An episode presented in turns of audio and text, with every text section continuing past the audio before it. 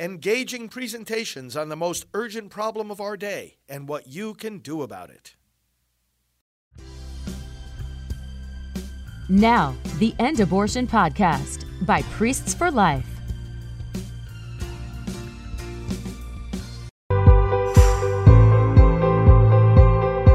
Hello, friends. Pro-life leader Frank Pavone here, National Director of Priests for Life. Welcome to our time of prayer and delving into the Word of God. Great to have you with us. Feel free to leave your prayer intentions in the comments because we all want to pray specifically for one another, and uh, we always welcome you to do that. So today we've got um, the Catholic Church honors uh, Nathanael uh, in the Scriptures. Uh, we're going to read a, from about him in the Gospel of Saint John. Nathanael, also known as Bartholomew, one of the apostles, and uh, we will, uh, well, let's see, we will read that Scripture passage after we give an initial prayer here. And uh, let me just get the right, the right page here. Okay, let's pray. In the name of the Father, and of the Son, and of the Holy Spirit. Amen. Lord God, we thank you and praise you for those that you have called to be teachers of the faith, witnesses, apostles, martyrs, confessors, those who by their words and their deeds, by their sacrifices and by their faithfulness, hand the gospel on to us. Lord, we have been entrusted with a gift. It came from the hands of your Son, Jesus Christ, passed along down through the centuries, from the apostles to their successors and down to our times, and we treasure this word, this deposit of faith, this, this gift of truth and grace, and we ask that we be faithful to it, that we live it, that we allow it to change us, and that we proclaim it and teach it, that all the nations may become your disciples and may carry out all that your Son has commanded us. We pray through Christ our Lord. Amen. Okay, so the reading today is from the Gospel of John, as I mentioned, and we read there in uh, the first chapter, actually, Philip found Nathanael and told him, "We have found the one about whom Moses wrote in the law, and also the prophets, Jesus, son of Joseph, from Nazareth." But Nathanael said to him, "Can anything good come from Nazareth?" Philip said to him, "Come and see." Jesus saw Nathanael coming toward him, and said of him, "Here is a true child of Israel. There is no duplicity in him." Nathanael said to him, "How do you know me?" Jesus answered and said to him, "Before Philip called you, I saw you under the fig tree." Nathanael answered him, "Rabbi, you are the Son of God. You are the King of Israel." Jesus answered and said to him, "Do you believe because I told you that I saw you under the fig tree? You will see greater things than this." And he said to him, "Amen, amen, I say to you, you will see heaven opened, and the angels of God ascending and descending on the Son of Man." Okay, three words from this passage, brothers and sisters, that I want to impress upon you today. Come and see. Come and see. This is good advice. It overcomes our prejudices. It overcomes divisions that are unnecessary in our world, in our nation, in our church, in our families. Come and see. The invitation to encounter another person and to allow that experience of encounter to destroy your ill-conceived preconceptions. Come and see. See for yourself. Experience the person that you might think you know. You may n- realize and admit that you don't know, but you form your own ideas about them anyway. God has given us here through the words of uh, of Philip, and remember, it pertains to Jesus.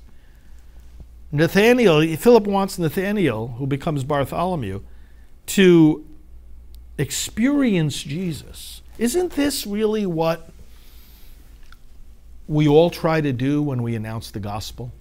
I mean, if we've experienced Jesus, then we want to say to others, come and see, come and learn from experience what it's like to encounter God, to encounter the Savior, to let him heal you, to let him forgive you, to let him console you, to let him teach you, to let him put his spirit and his law within your heart, to lift you up, to seat you in the heavenly places, to let you be born again. Come and see. So many people think they have an opinion about Jesus. They don't know the first thing about him, but they may form a negative opinion. This is prejudice. Now let's see how this pl- plays out here specifically, and then apply it to different things in our, in our lives. Nazareth was about fifty-five miles uh, north of Jerusalem. And during the time of Jesus, the people um, looked down on it. They didn't have a very high opinion of Nazareth, and that's reflected in uh, Nathanael's comment here. Can anything good come from Nazareth? That is classic prejudice. It's racism. That somehow you take a whole group of people who, because of their identification or some characteristic that they share, in this case, coming from Nazareth, you put a negative judgment on that person by association. You don't know the person. Nathanael didn't know Jesus. You don't know anything about the person. But because they're from Nazareth, you have low esteem for them. There's something bad about them. Racism, classic racism. Because they're black, you think bad about them. Because they're white, you think bad about them. Because they're Asian, because they're Hispanic, because whatever, fill in the blank. It's not fair to the person because you haven't come to see. You've given yourself no opportunity to learn about the person, or the group for that matter, or the city, or the organization. And you've given them no opportunity to show you who they are. Now, building on this a little bit, Matthew's gospel says in chapter two about Jesus, he shall be called a Nazarene. Now, this is an interesting uh, quote from Matthew. Remember, Matthew was writing his gospel to a Jewish audience, and so he would go out of his way from the beginning of his gospel to the end to show how everything that Jesus said and did and suffered and uh, it was a fulfillment of the Jewish prophecies and the scriptures and the Jewish law and everything else. But there isn't a prophecy that says that Jesus would be from Nazareth.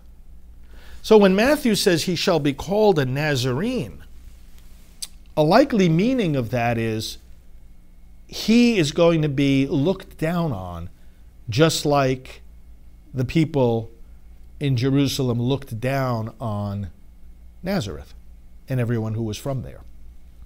He shall be called a Nazarene. In other words, like Psalm twenty-two says, or Isaiah fifty-three, he was scorned, he was despised, a man of sorrows, acquainted with grief. Can anything good come from Nazareth? And of course, God answered that question, right? The Savior himself came from there.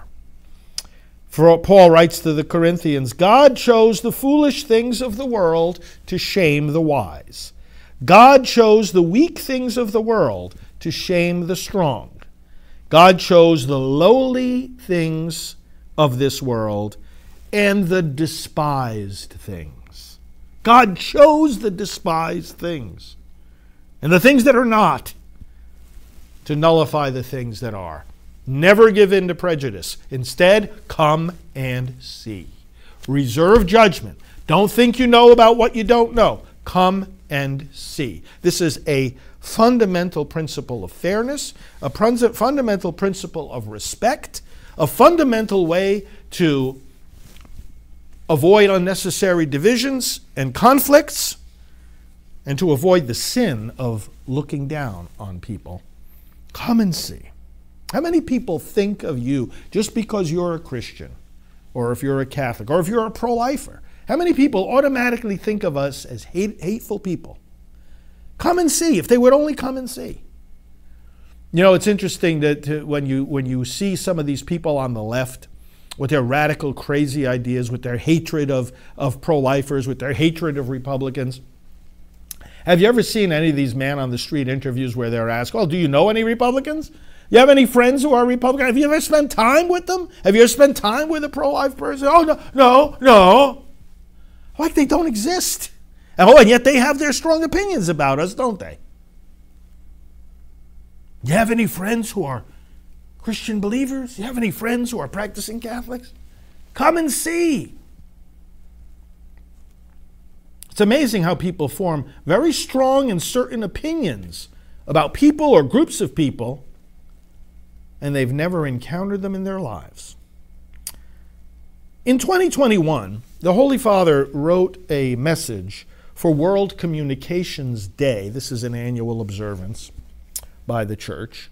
Listen to what he said. He took a, he took a, this line from the Gospel, and it's so, so important for our interaction with one another. Listen to what he says.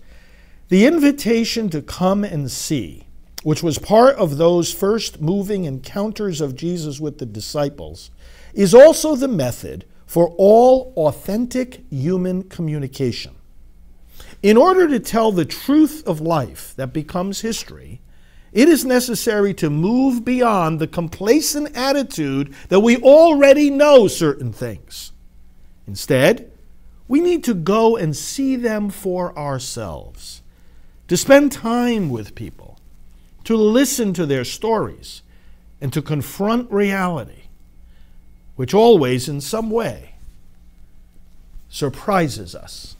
Those are beautiful words. I love to quote these words. You know, I've quoted them just to give a personal reference. Uh, you know, uh, our ministry, Priests for Life, has been highly criticized. I myself have been highly criticized and uh, have many, many enemies out there.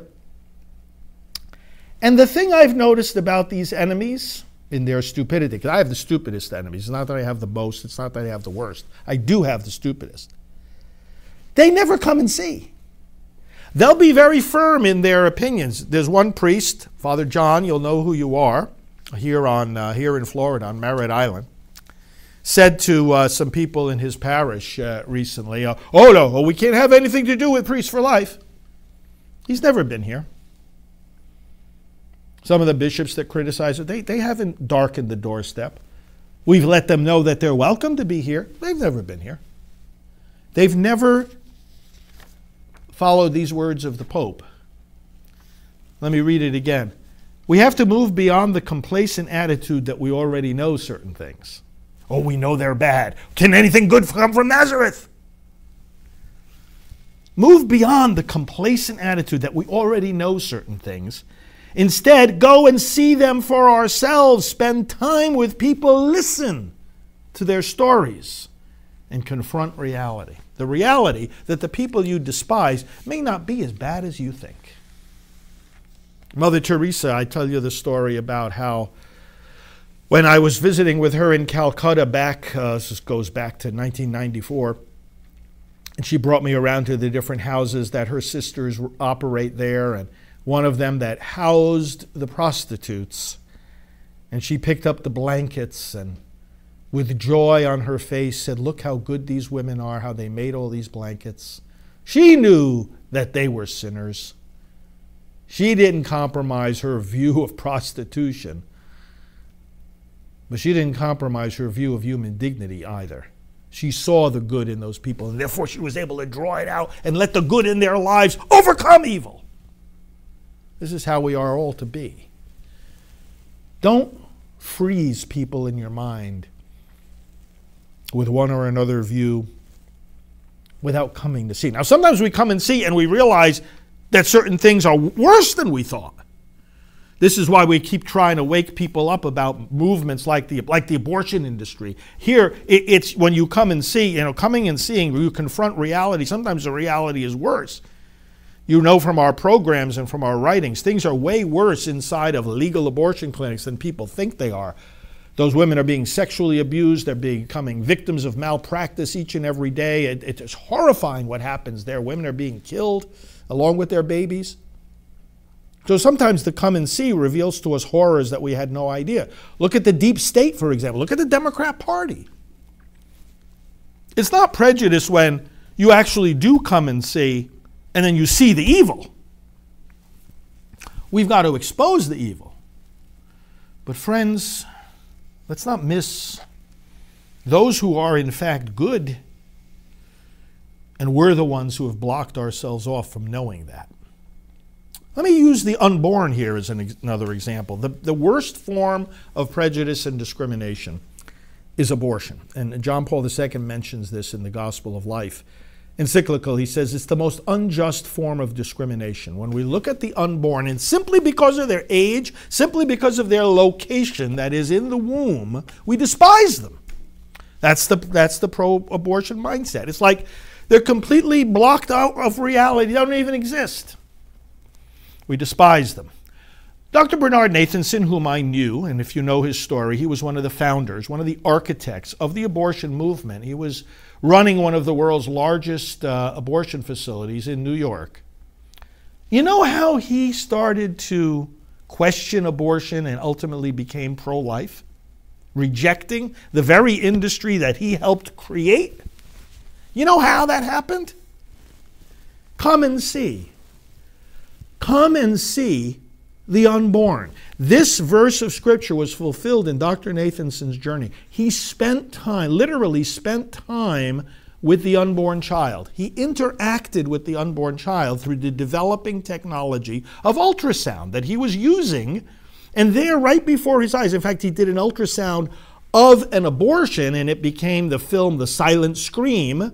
You can see all this on our website, by the way, look at abortion dot org.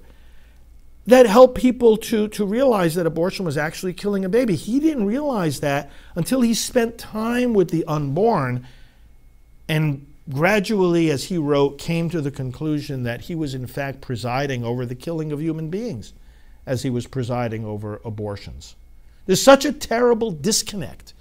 So many who support abortion really do not realize that. They would be horrified to think that they're presiding over the killing of human beings. And you have another group, smaller, who know that and they just don't care. That's the scariest group. But you really have a lot of people who are just unaware. Come and see.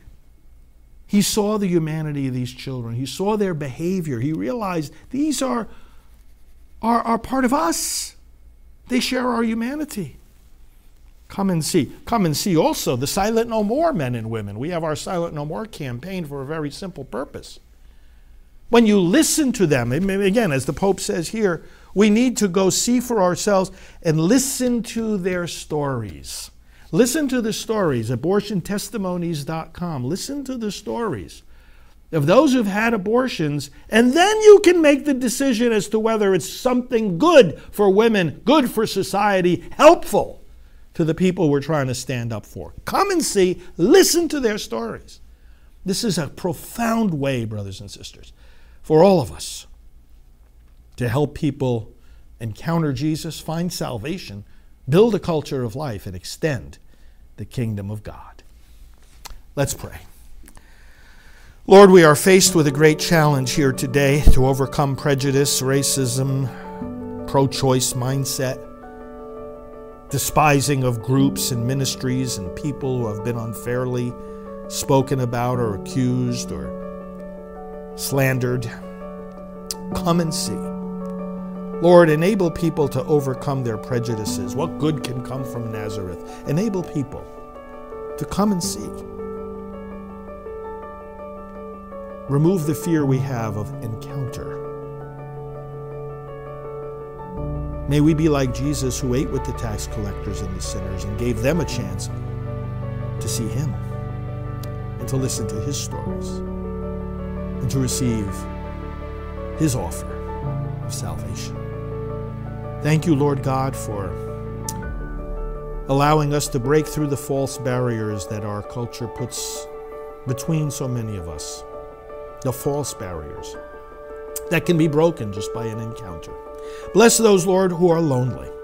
Maybe they are isolated by their own prejudices. Free them. Send your Spirit and free them. Bless families where there is strife and alienation of all kinds, parishes in which there is alienation between different factions, dioceses, the fractioning that takes place, the fracturing that occurs in our church these days, the divides within our nation. Lord, sometimes things are worse than we think, but a lot of times they're far better than we think if we would just come and see.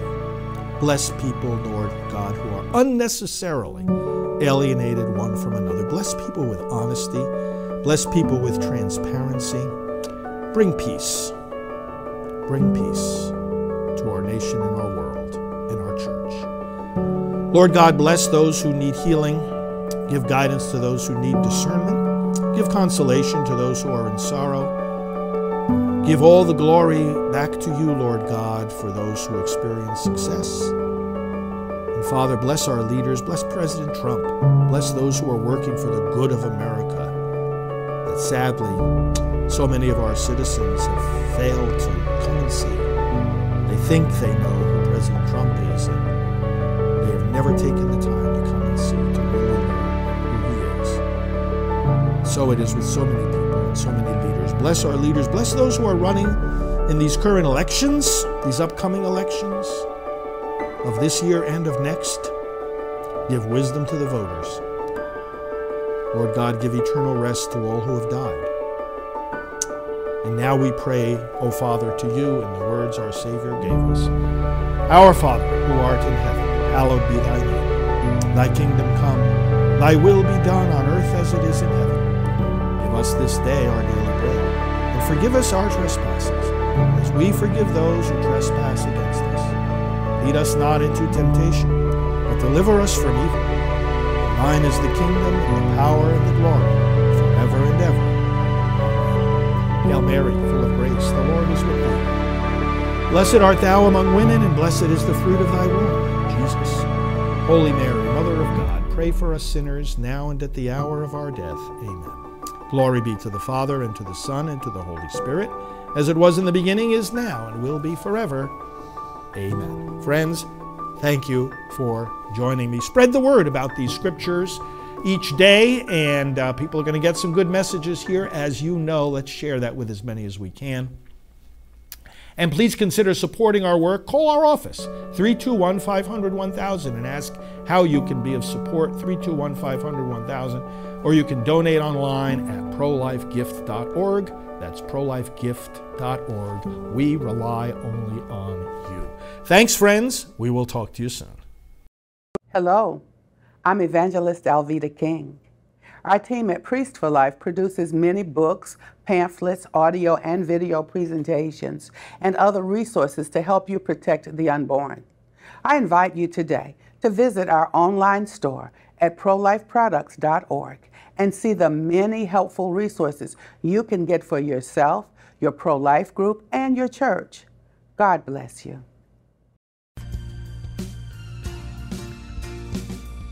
This has been the End Abortion Podcast. To learn more, to help end abortion, and to connect with us on social media, visit end abortion dot net.